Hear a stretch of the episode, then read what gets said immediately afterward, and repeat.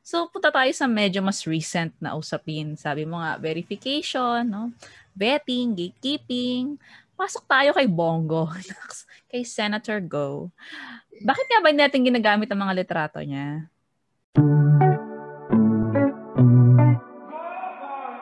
Magandang umaga po sa inyong lahat and welcome to another episode of Media Matters with Ja Eliao. Maraming salamat po sa patuloy na pagtangkilik sa ating podcast at para po sa lahat ng mga patuloy na nag-share at nagla-like ng ating Facebook page at nagpa-follow sa atin sa Spotify. Maraming salamat po. At kung iti-tweet nyo po, don't forget to use our hashtag Media Matters with Ja. Ayan. So, hashtag Mema with Ja. O, diba? Sarili kong hashtag nagkakamali ako. So, bago tayo mag-proceed sa ating podcast this morning, gusto ko lang munang ibahagi sa inyo na ako po ay magtuturo. Yes! Konting palakpak naman dyan. Magtuturo po tayo sa Asian Institute of Journalism and Communication. Doon din po ako kumuha ng aking master's degree in journalism. At iniimbitahan ko rin kayo na silipin ang kanilang Facebook page, ang kanilang website, dahil lalo na kung kinoconsider ninyo na habang ngayon na pandemic, kung kinoconsider ninyo na mag-aral ng graduate studies. So, ang maganda lang sa AIJC, ladderized yung program niya. So, halimbawa, kung medyo hindi ka pa ready for commitments, pwede ka muna kumuha ng graduate certificate in communication or in journalism. Or kapag medyo feeling mo stable na kayong dalawa, pwede na kayong mag-proceed pa sa graduate diploma in communication or in journalism. At kapag talagang go na kayo, gusto niyo na talagang humarap sa altar, pwede niyo na rin siyang ituloy after 39 units, pwede niyo na siyang ituloy sa Master of Arts in Communication or Journalism. So, dalawa yung courses na available sa AIJC. So, kung gusto niyo pa pong malaman ng mga detalye tungkol sa AIJC, meron po silang Facebook, meron silang website. So, puntahan nyo lang po yun. At look for Miss Ira, ang kanilang registrar. Okay, at para sa ating episode ngayon, kasi nung nakaraan, na-invite akong magsalita sa isang forum with students at na-realize ko na marami pa rin talagang kailangang silipin pagdating sa salitang objectivity sa context ng journalism, no? Madalas ito ay ginagamit sa mga mamamahayag na, oh, ba't kayo may stand on issues like this and like that? Hindi ba kayo dapat ay mga objective? So, parang marami pa talagang dapat himayin at kailangan pa rin siyang talagang maging part ng ating media literacy campaign kung ano ba talaga yung ibig sabihin nito. Lalo na para sa aming mga mamamahayag na nasa alternative media. Kaya naman po, parang wala naman tayong dapat pang iba pang kausapin. Diretsuhin na agad natin siya. Ang aming nag-iisa, the very Olea, Ronalyn Olea of Bulatlat, ang aming managing editor. Hi! Hello! Napilit mo rin ako sa wakas. Char. Sa wakas. At syempre, ito yung perfect episode para sa'yo. Walang iba na pwedeng magkwento sa amin. Alam mo na yung history, no, mula La Solidaridad. Alam mo yun, yung mga nakasabayan mo, sina Gregorio del Pilar, ganyan, di ba? Lopez Haina, mga ganon. Feeling ko, paano ba nag-form yung friendship ninyo? Yung wala yung pag-usapan. Loka-loka. Oo, yan. Actually, yun lang sasabihin niya. Okay, maraming salamat po. So, yun lang po talaga yung sasabihin niya. Papatunayan niya lang po talaga na loka-loka ako. Ayan. So, maraming salamat, Len, sa iyong pagpunta sa, sa MEMA. After a year, nag-guest na rin siya. Ayan. So, paano ka nga ba napunta sa, sa Jorn? Undergrad ko kasi Jorn talaga. So, graduate ako sa Lyceum ng Jorn. And then, naging active ako sa CEGP, College Editors Guild of the Philippines. So, tuloy-tuloy na. Pero paano, bakit kinuha mong course? Oo nga, no. Kasi since high school... Nagkamali pala. Since high school, nagsusulat ako sa student paper. So, katulad ng mga iba mong guest, di ba? Uy, magaling ka magsulat, pwede kang mag-journ, ganyan. So, high school, student paper, college, student paper. Tapos, una kong talagang course sa college, psychology. Ay, talaga? Oo. First year. Pero parang realize ko, gusto ko talagang magsulat eh. So, shift ako sa journal. Parang maraming ang mga, kahit maraming nakakakwentuhan natin dito ng mga journalists, talagang nag-uumpisa talaga sila sa campus journal. Tapos tuloy-tuloy na, no? Parang hindi na nila na-imagine yung sarili nila na doing something else. Kung hindi man journal, related field, no? Sa media and comms. Pero nabanggit mo nga, no? Yung CEGP. Anong nangyari doon? Ano yung mga, kung wala looking back, ano yung mga kaganapan sa CEGP na really help you in, na ma-shape yung iyong pagkatao? Ma-shape ang iyong, ang lalim, talagang pagkatao. Oo, hindi man lang pwedeng viewpoints and perceptions. Pero paano siya nakatulong sa'yo, yung CEGP? Kung nakatulong man, Char, sabay ganun. Oo naman. Pivotal yon sa aking buhay, Char. Naks. Oo. Spell kasi, pivotal. Oo nga, no? Parang turning point na lang. Nasa Lyceum Journalism Society na ako nun, actually. Nung makilala ko yung CEGP, third year college kasi ako naging editor-in-chief ng Sentinel. Fourth year ako, sa Lyceum kasi hindi ka pwede mag-double term sa pagiging EIC. So, nag-focus ako sa Lyceum Journ. So, as president ng traditional na journalism society, nakakilala ko yung mga taga-CEGP. So, mula doon, nag-full-time na ako sa kanila, secretariat. At doon ko mas na-appreciate yung defense of press freedom. Mula dun sa experiences ng mga student publications. So, mula censorship hanggang outright closure, nasaksihan namin yan. So, naalala ko ang una kong out-of-town na trip as Vice President for Luzon sa Tuguegarao. Kinulong sa student publication office yung mga editors and staff ng anak ng may-ari ng school, no? Dahil nagahalik siya doon sa sinulat na. Oo, tapos meron din yung sa PLM naman, ang pamantasan, hindi sila pinayagang gumraduate dahil nilabas nila yung SALN ng Jaryo, ay SALN ng officers. Tapos sa Lyceum mismo, nung EIC ako, nilabas namin yung CPA exams ng Lyce na for 3 years ay 0 passing grade. So, banner story yun. Nagalit talaga sa amin yung admin. Sinugod kami sa office, binantaan kami na makikick out kami, tapos meron pang pinunit yung dyaryo sa harap namin. Ganong level, diba? Hindi pa kami active ng CEGP. So, parang kami, anong gagawin natin? So, consult kami ng lawyer, ganyan. Tapos we stood our ground. Kasi, naman, based sa facts yung story. Nakakuha kami ng data from PRC at pinapatunayan na talaga namang 0 passing rate. So, after a while, tapos yung galit nila, nagresulta naman to sa reforms, no? Dun sa mismo college involved. So, mas inayos nila yung sistema, paano pa paghuhusayin yung kurso, yung ng department. So, tingin namin, parang, okay naman pala kahit na nagalit sila sa atin, at least meron silang ginawa. So, parang yun yung aking baptism of fire sa Jorn.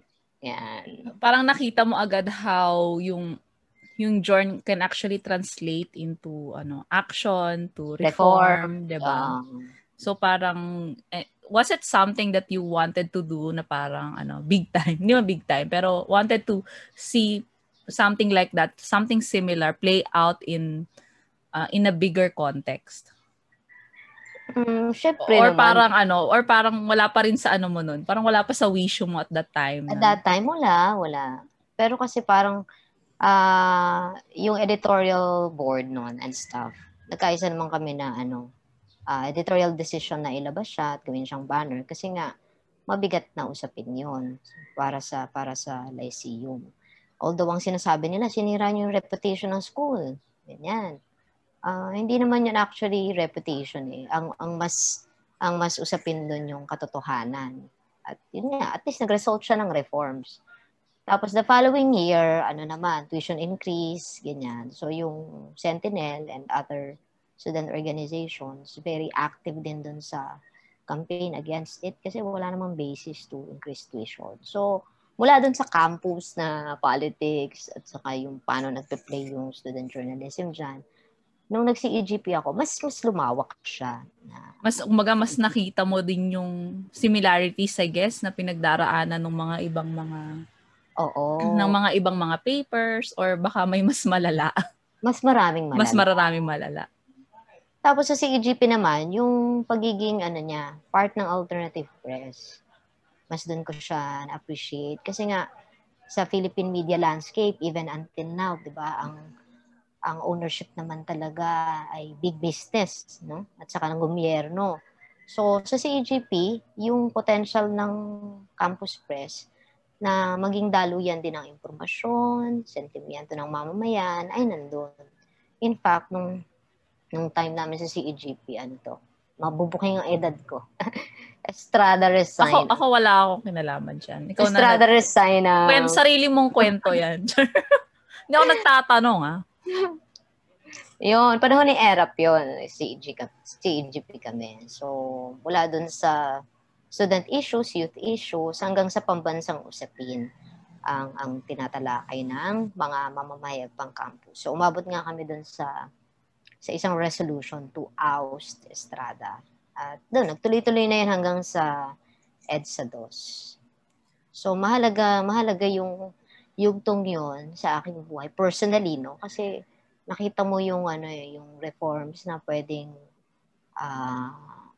maidulot ng sama-samang pagkilos.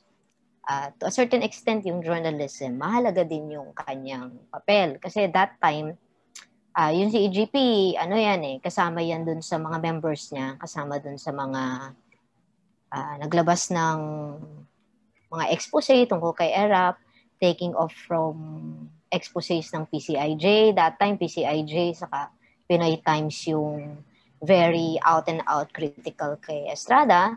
We were also active in opposing yung ad boycott sa Inquirer at saka yung 101 million libel case against Manila Times. So, napakahinog nung sitwasyon nun eh. Talagang, parang katulad din ngayon, no? Na matindi yung repression sa media and malaki din yung ginampan ng papel ng mga journalist nung panahon niya. Pero how much of your journalism was shaped by your activism? Ang tingin ko kasi parang marami ring similarities yung pagiging advocate or activist sa pagiging journalist. Syempre ang una na diyan, laging sinasabi, di ba, wala kang karapatang magsalita kung wala kang pagsisiyasat. Di ba, yan yung sinasabi na bandala. So, sa atin, sa journalism, ganun din. So, paano tayo magsusulat kung wala tayong datos? Di ba? Ano yung tutuntungan ng ating mga sinasabi o ating mga articles kung hindi sapat yung ating paghahanap ng katotohanan, no? Pag sinabi natin katotohanan, objectifiable na truth, no? Ibig sabihin, meron kang mabaverify mo, hindi lang siya hearsay, hindi lang siya sinabi, kundi meron kang corroboration, verification. Yung mga aktivista, ganun naman din sila, di ba? Yung training namin sa CEGP, ganun din. So, for example, nung pumasok kami dun sa campaign to oust Estrada, may enough basis yun. Una, kaaway siya ng kalayaan sa pamamahayag, matindi yung subservience niya sa US, siya napasa ng BFA eh. Bukod pa dun sa corruption, etc., etc. So, ganun din sa journalism, di ba? Bago tayo maglabas ng story, kailangan kaya natin tindigan at hindi siya mabuway, no? Merong investigation at paghahanap ng datos bago ilabas. So, tingin ko parang very natural siya at ano siya, essential siya sa journalism. At tingin ko, yun yung dala-dala ko all through these years. So many years. Pero ano, kanina nabanggit mo na rin yung role ng alternative media at saka ito, yung brand of journalism na sinasabi mo. So pasok tayo ngayon, now that you are the managing editor of Bulatlat.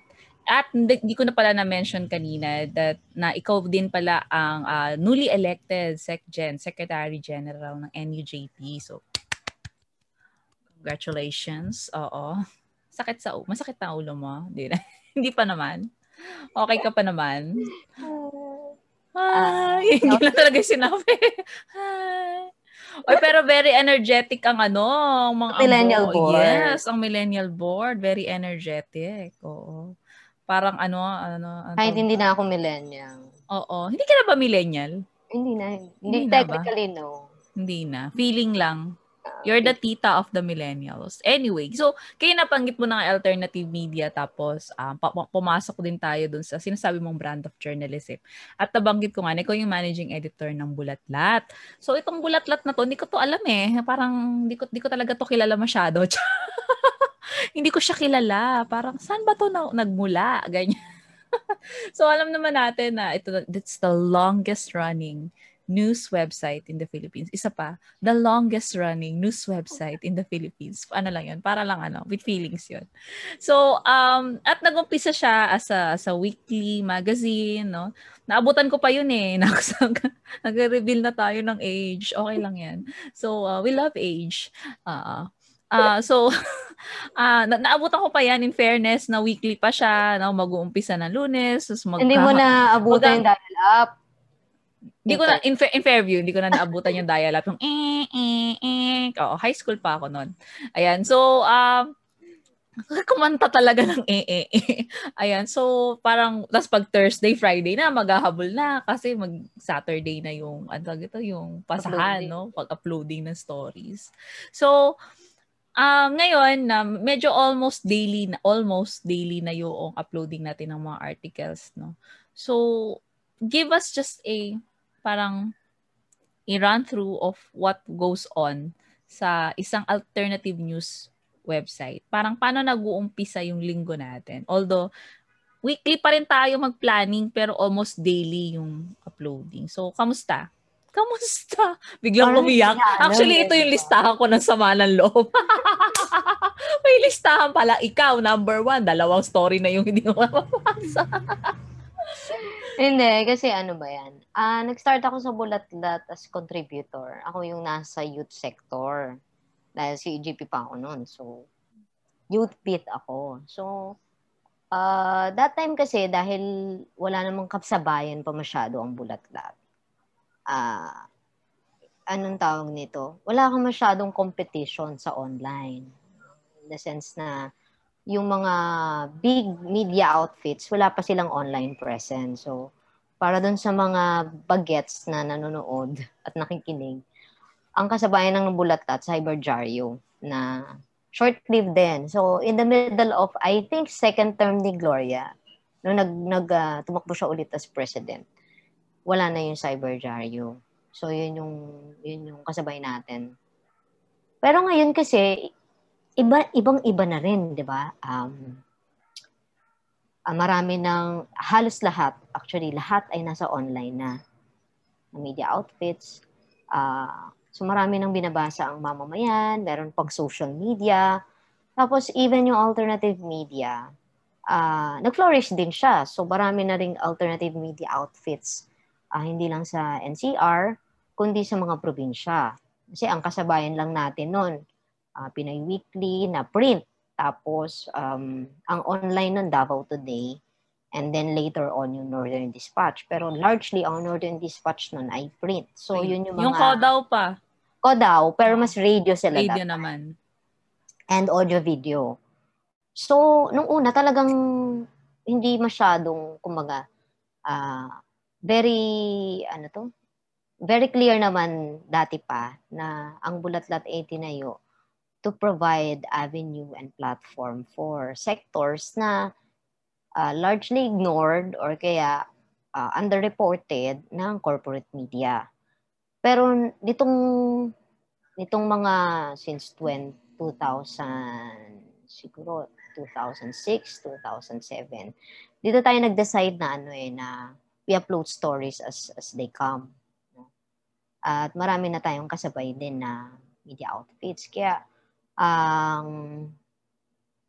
nag-recalibrate ng ating papel sa mundo. Ganyan. Ano pa ba ang pwede natin i-contribute dun sa public discourse, no? As an alternative media outfit, with limited resources, ano yung kaya nating i-contribute? Ano yung kaya nating gawin, no? Na hindi gagawin ng iba, no? So mas ganun naman yung training ng mga nauna rin sa atin, 'di ba? Tuwing issue planning, magdi-discuss tayo ano ba yung mainit na mga usapin, ano yung mga anggulo na hindi napupuspos, o kaya ano yung gaps nasa corporate media na kailangan nating ilabas. For some reasons, ay maraming mga stories pa rin ang considered taboo ng corporate media. For example, ang usapin ng mining, usapin ng workers' rights, no? Because they also practice the same, for example, contractualization, no? At iba pa. Doon pumapasok yung role ng alternative media. So sa Bulatlat, ganun din yung ating decision making, no, sa story conference every week. Ano yung pwede natin i-contribute para mas mapataas pa yung awareness ng publiko? Ano pa yung pwedeng magpalalim at mag-provide ng context dun sa burning issues of the day? Bukod doon, ano yung mga hindi tatalakayan ng iba na kaya lang gawin ng Bulatlat? Kasi ang advantage natin, wala tayong corporate interest, no? We are not beholden to any big business, no? Kaya mas to a certain extent, mas malaya tayong makapag-decide ng mga issues na pwede nating ilabas. How about editorial decisions like kanina nga nabanggit mo yung ano ba yung mga issues na hindi nahaharap masyado or hindi napupuspos, no, ng dominant media. Pero sa dami kasi nang nangyayari sa Pilipinas, 'di ba? You can only at ilan lang tayo, no, pwede tayong mag-attendance check dito sa aking 10 mga matatabang daliri. 10 mga matatabang daliri. Pwede tayong mag-attendance check na dito. So sa dami ng nagaganap at ang dami ring mga issues na hindi nare-report. So paano ba natin pinipili yung mga stories na bibigyan natin ng focus for this week, for today, kung talagang sobrang init na kailangan, okay, Ja, drop everything muna, ito muna ang harapin mo ngayong araw na ito. So paano natin, ano yung mga pamantayan natin? At padalas kasi ito yung yung Bulatlat, ito lang naman yung kino-cover niya. So paano natin ano yung mga issues na masasabi natin newsworthy para sa isang alternative news agency? Syempre ang newsworthy sa atin yung may direct impact sa karaniwang mamamayan. So usapin ng policies na talagang may at stake ang interest ng karaniwang tao, kasi yun naman lagi yung ating perspective, eh, di ba? So usapin ng policy, for example, COVID-19 response, no? Lahat naman ng media nagko-cover nun, pero sa atin syempre ang ating paghahanap ng story dito, ano ba yung itsura nito sa community, no? Ano ba ang weaknesses ng public healthcare system, ano ang kinakaharap ng urban poor. Kasi hindi yun madalas na lalabas sa dominant media. Kung meron man, hindi siya ganun kalalim, no? Kasi sa tagal ng Bulatlat, 20 years na tayo, naging ano na rin siya eh, naging parang na siyang role na function na archive to a certain extent. So, for example, healthcare system, na dahil na subaybayan natin mula umpisa yung devolution ng healthcare system, di ba? So, mas madali sa atin na masubaybayan yung function ng ano ng media as memory, no? Narinig ko to kay Dana nung nakaraang linggo. May function tayo sa usapin ng memory. So yun yung inaambag natin sa discourse. Bakit ba nasa brink of collapse or already collapsing na ang healthcare system? So, yung previous stories natin ay nandyan. Mas binubuo natin kung na ang usapin dito, yung buong sistema, actually, ang kailangan mong ayusin. At the same time, syempre, hindi rin mawawala yung human interest stories, no? Na karaniwang, buhay ng karaniwang tao. Bakit natin ginagawa yun? O hindi lang para bigyan sila ng boses, kundi para din ipakita na bahagi sila ng lipunan, no? Kasi yung urban poor, for example, ang tingin sa kanila ng marami, nuisance lang yung mga yan eh, di ba? Tapos, mga ano yan sa ayuda. Pero, yun, ni kailangan i-humanize din natin yung karaniwang mga tao, kahit actually yung mga aktivista na karaniwang dinidemonize ng mga administrasyon. Actually, nabanggit mo nga yun sa urban poor, no? Yung, I think isa sa mga naging contribution din talaga yun ng alternative media. Hindi lang Bulatlat, no? Ang daming alternative media organizations na kung paano finiframe yung struggles no ng urban poor. Kadalasan kasi, halimbawa, pagka sinabing, maghanap ka ng case study, di ba? Kadalasan parang ganun lang eh, no? Yung pagtingin sa mga urban poor, sa pagbibigay ng muka, no? Dun sa story. Kadalasan case study lang yung pagtingin sa kanila na sa dominant media na para lang merong iba na nagsasalita. Para for the sake na magkaroon ng balance dun sa story. O sige, pakita mo rin yung, yung side nila. Pero ibang usapin when you actually frame a story sa perspective nila, 'di ba? Parang iba ding usapin na hindi lang sila pandagdag kulay, no, or texture sa iyong article, kung hindi you really frame the story, how they perceive it and the solutions then na gusto nilang makita, ibigay. Nung nakaraan nga, no, spoiler alert para sa isang article ko. Kumbawa, isang urban poor, spoiler alert po. Ito hindi pa napapublish, pero kikwento ko na dahil madaldal ako. So parang, bawa, nung isang nakaraan, yung interview ko, parang sinasabi niya na parang, itong mga dialogue naman ito, pag may demolition, dialogue na binababa lang sa'yo, sabihin lang sa'yo, pero hindi naman talaga pinapakinggan. Ano yung counter solutions nila or mga 'di ba ano yung mga counter proposals nila para maging part ng solution at dahil hindi naman talaga sila in the first place ang problema, parang gano'n.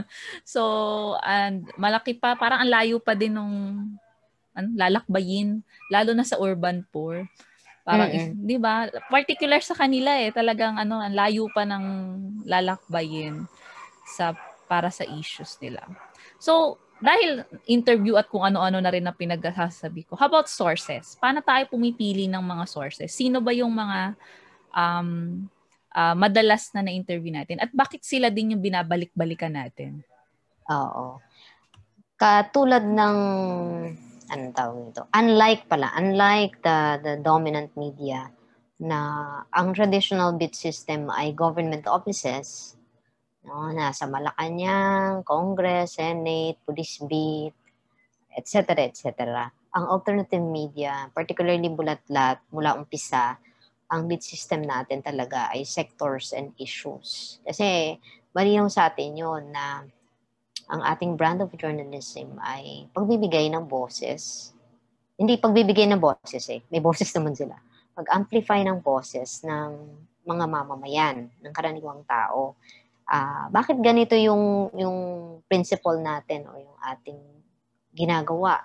Kasi ang dominant media, nandiyan na ang boses ng gobyerno, nandiyan na ang boses ng big business, nandiyan na ang boses ng mga politiko na largely ay mga landlords and big businessmen din. So talagang umpisa pa lang, kung titignan mo sa yung ownership ng dominant media, tagilid talaga yung marginalized and exploited sectors sa usapin ng sourcing.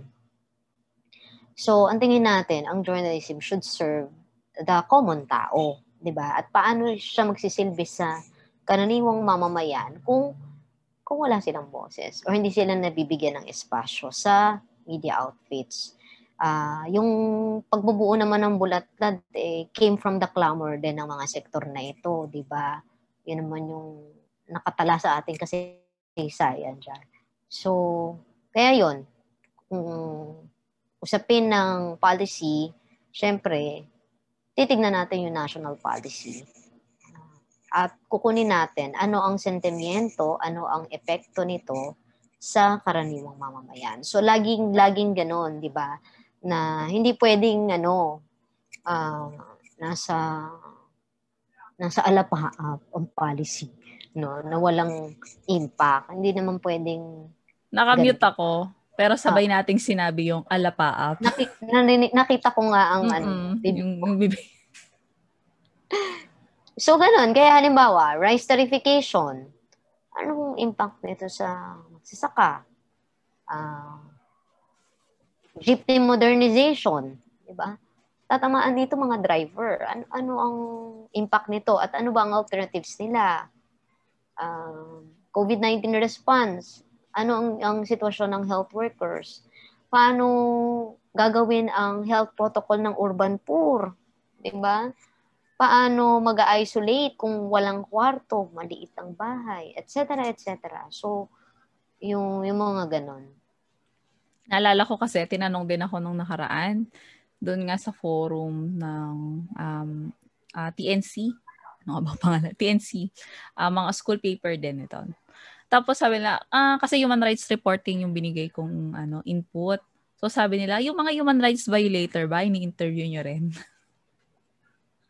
So sabi ko, syempre, hindi naman natin tinatanggalan ng value yung mga official, ang tawag dito, official pronouncements and statements. Lalo na yung datos, di ba?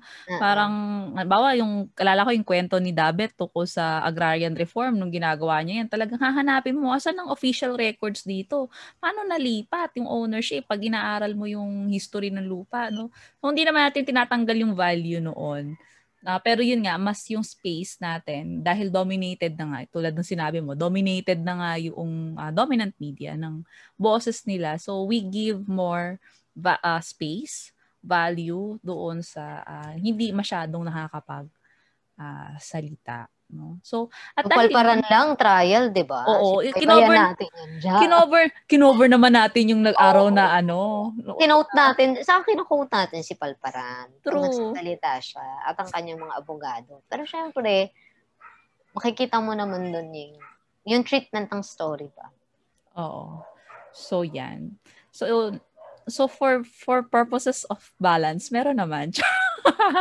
Ne, pero kasi parang false balance yun eh, di ba? Na parang magbibigay balance. Yeah, mechanical balance yun na parang masabi lang na marami dalawang side to, balance din. Pero yung gusto nating balance is yung public discourse, eh. Yung kabuuan, yung bigger picture, hindi lang itong particular na 250 word or 350 word news article yung pinag-uusapan. In fact, naalala ko panahon ni Noynoy, di ba? Akala ko panahon ng mga Espanyol. Sige, go. Panahon ni Noynoy. Siyempre, Hacienda Luisita ang big issue dyan. At ano naman tayo, parang mula dun sa bago pa mag-massacre. Si David pa nga nag-umpisa nun, diba? Hanggang dun sa pagkapanalo sa Supreme Court. Sinubaybayan natin yan. Pero nung panahon na ni Noynoy, nakaupo siya. Halos wala talagang ikong mababasa na reports. Oo, na boses ng farm workers. Alam natin yan kasi kausap natin yung mga in-interview natin, di ba? At galit sila pag tayo yung pumupunta doon kasi, ay, galing dito yung ganitong chan, ganitong etc. etc. Eklat, pero eklat, tayo ng mga kuwang ko lagi ang lumalabas. At yung advocacy group supporting them ay umiikot pa yan sa mga newsroom, sa mga desk para ibenta. Ibenta, di ba? Ibenta yung story ng karaniwang ano, farm workers. Pero di talaga yung lalanding. No? Kasi presidente ay asyendero. For that. Di ba? So, kaya nung time na yon, syempre, yung Bulatlat consistently, nilalabas natin yung side nung nangyayari sa ground. At alala ko ito yung mga panahong dinedemolish yung mga bungkalan, eh, 'di ba? Mm-hmm. Yan yung mga panahong 'yun. So ito na, nakita naman yung clear, crystal clear bias natin sa mga issues na ganito. So sasabihin ng ilan, journalism pa ba 'yan, no? Na ganyan pala yung ano ninyo, bias for the marginalized and the oppressed. Naks. Oo, parang journalism pa ba 'yan? Ano 'yan eh? Hindi yan journalism because objectivity 'yan, blah blah blah. Pero kanina binabanggit mo rin na yung adherence to facts, no, yung verifiable at hindi hearsay na mga facts.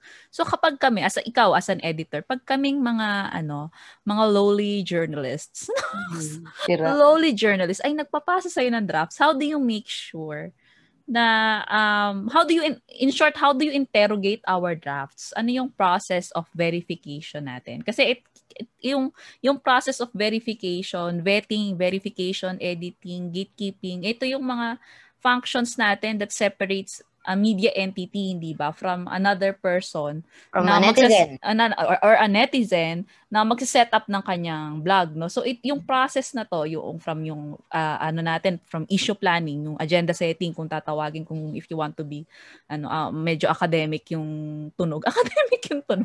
Ayan. So yung mula doon sa issue planning, etc., yung news process, yung buong process na ito, that sets us apart, no, from a netizen who will put up a podcast like this or a vlog or a blog, no? So paano mo yun ginagawa given na na isa kang aktivista and you at hindi dating aktivista because you remain to be an activist, di ba, as a press freedom fighter, no? Fighter talaga. So ano yung process of verification and all para sa mga ganitong stories? Siyempre sa atin ang training naman sa Bulatlat mula sa writers, eh, di ba, dapat may verification na at alam mo yan dyan, may ilang panahon na muntik tayong makuryente, no? Mapasok. Ako ba? Wala akong alam dyan. Diba? Kasi dahil may social media, ang bilis ng mga post, ganyan. Uy, wala pang social media noon. Minsan, dati text brigade. Text pa lang. Oo, text pa lang. Uy, ganito, namatay sa ganyan, patay sa demolition, etc., etc. So, sa atin, parang kahit marami na nag-post, kailangan meron tayong source from the ground, no? Na direktang nakakaalam ng sitwasyon. At buti na lang ginagawa natin siya. Otherwise, guguho ang ating kredibilidad at integridad bilang media outfit, no? Maraming beses na yan. Oo. Iiyak tayo. So yun, sa ano pa lang, sa kahit na very big stories, for example, yung Kidapawan, Silverio compound na demolition, ang daming initial reports na nilabas ng sino-sino na ganito na yung bilang na namatay, tinawag na siyang massacre, etc. Buti na lang hindi tayo agad-agad. Saka meron tayong pagtitigil, no? Kasi tingin ko ito yung dapat na i-practice ng maraming journalist ngayon, yung restraint na mauna, 'di ba? Yung restraint na hindi dapat 24/7 kasi ang social media, dapat ang balita mabilis din. No, na-shortcut mo na. So hindi pwedeng ganoon. Kailangan i-verify mo kung totoo at kung may basis. So pag merong namatay, nakita ba ang bodies? Pag inaresto, nasa kulungan ba? Pag merong warrant, may kopya ba ng warrants? Meron na bang pumuntang paralegal na nakakita dun sa nakakulong? Etcetera, etcetera. Oo. So, hindi siya yung kung ano lang sinabi ng so-and-so organization, ikakopy-paste natin without verification. So, yun naman yung yun naman yung pinangalagaan natin sa loob ng ilang taon, no? At saka mas mabigat sa atin yung responsibility. Dahil alam, ang Bulatlat ay kilala bilang, sabi nga nila, parang activist na dyaryo or media outfit. Pero sa totoo lang, mas minamahalaga natin yung verification kasi ayaw natin na sabihin na mouthpiece lang tayo, no? At hindi tayo journalist, no? We adhere to the highest standards of ethics and truth-telling, no? All the more. Kasi nga, may ganoong perception sa atin. So, katulad nga nung sinasabi natin, para maging effective tayo na platform ng karaniwang tao, dapat din, mas maging responsable tayo. At yun naman yung pinapangalagaan natin sa loob ng maraming taon. So, pag may draft na dumating, yung tanong mo na nga, syempre, kapag very sensitive yung issue, kailangan may direct sources. So, sinong nagsabi sa'yo nito? Na-interview mo ba siya? So, kung may documents ba nito, itabi mo lang. Hanapin mo yan, etc., etc. So, mas ganun pa. We also... analyze and study yung pronouncements ng gobyerno. So, mula sa mga court decisions hanggang sa policy pronouncements. So, inaaral natin yan, pati yung mga datos na nakukuha natin sa kanila. So, mas ganun naman yung ating gatekeeping, verification, and corroboration. Which is, medyo mahirap these days. Kasi, 'di ba? Kasi ang parang hirap, instant na lang eh, 'di ba? Na, meron naman dito, kukunin ko na lang. Oo. Kasi tsaka dati parang halimbawa, kunyari pag gumagawa ka ng mga profile story, mas nabibigyan mo ng context pag nandun ka, nakikita mo kunwari yung community, nadidescribe mo yung komunidad. Ngayon, kailangan mong mag-rely sa phone interviews. So marami ding mga limitations these days no panahon ng pandemic. At yun nga, yung kailangan yung nagmamadali. Although ako tingin ko parang ang advantage natin dahil meron na tayong malawak na network. Kumbaga yung mga sources natin ay kilala natin. At meron silang trust na isulat natin yung perspective nila. To somehow mas madali for us eh, di ba?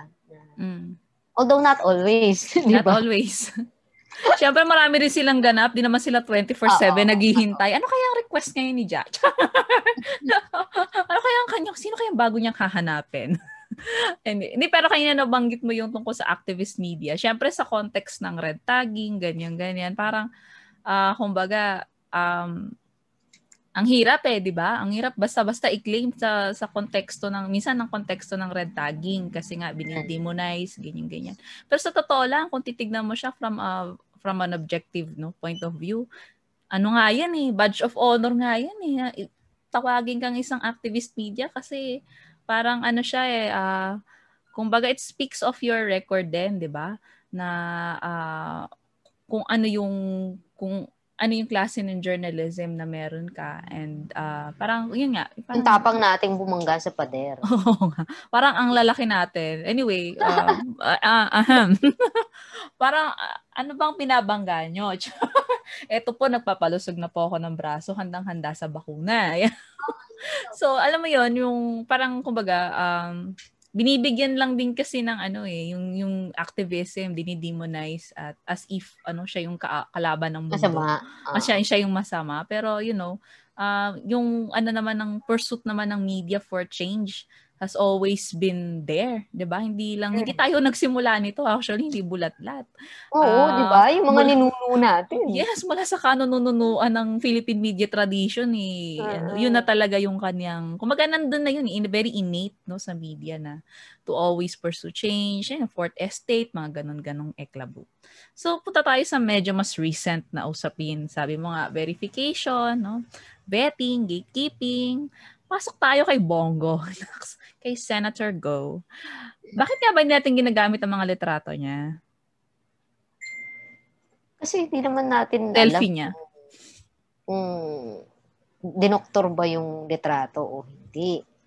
Diba? So, kung dun pa lang, may duda ka na at you have no way to verify kung si Duterte ba yun.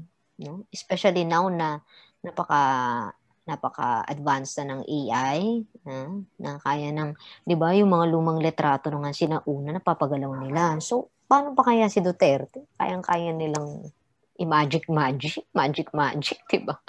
Tapos, as a source, hindi rin siya credible. Kasi nga, very interesting yung before pinost yung nakamotor, nagjajag, etc.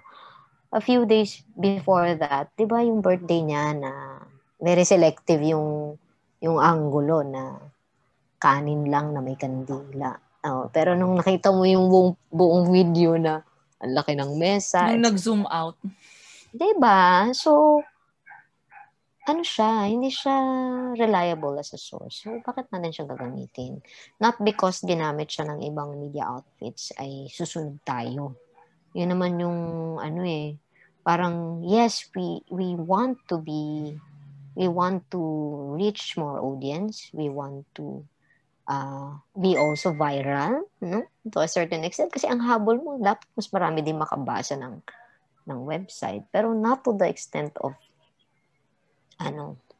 bandwagon, no? Sasama ka na lang sa bandwagon without thinking. Meme ka na lang. Oo. Meme post lang. Hindi naman tayo ganun. Mahaba din yung usapin dyan, yung kay, yun nga, yung mga photos na yan kasi I think isa sa mga point din, bawa ni Jess Asnar, yung sa kanyang post. Hindi ko alam kung naka-public yun. Siguro naka-public yun. So, pwede natin kwento dito. Matapang naman yan si Jess. Oo. Pwede natin siya ilaglag.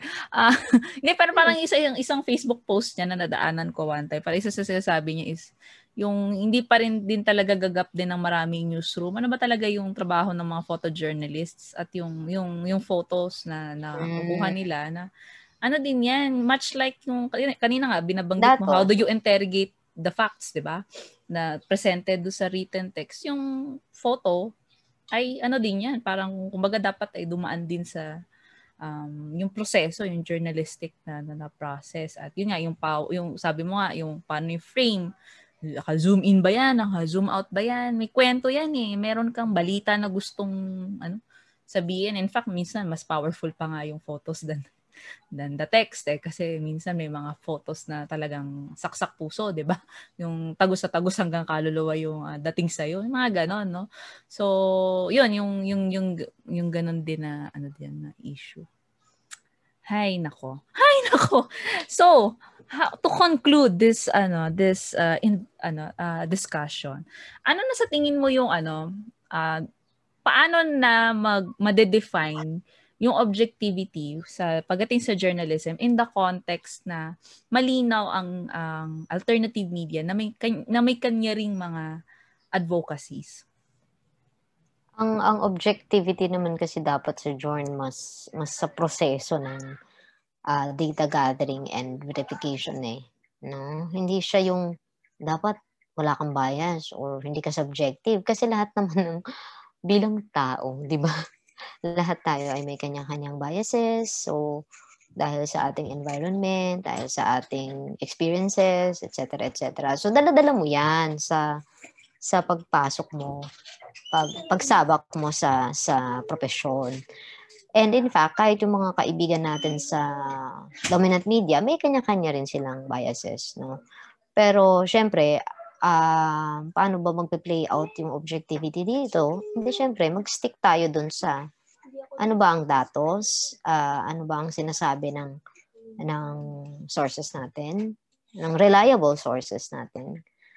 At doon yung pumapasok ng objectivity. Hindi siya yung absence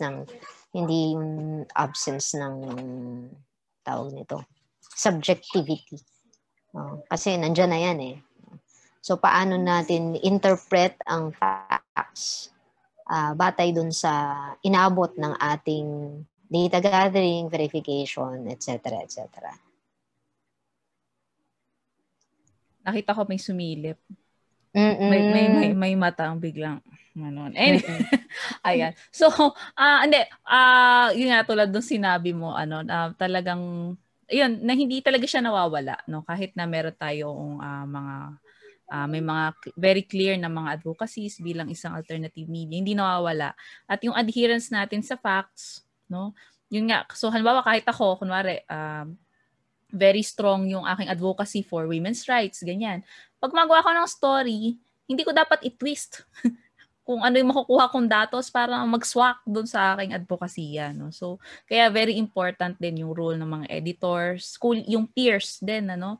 Kasi habang nag-i-issue planning, nag-brainstorm kayo. So, very important yung role ng ng peers, ng editor, at ng buong journalistic process, ng buong proseso para ma-maintain yung objectivity mo.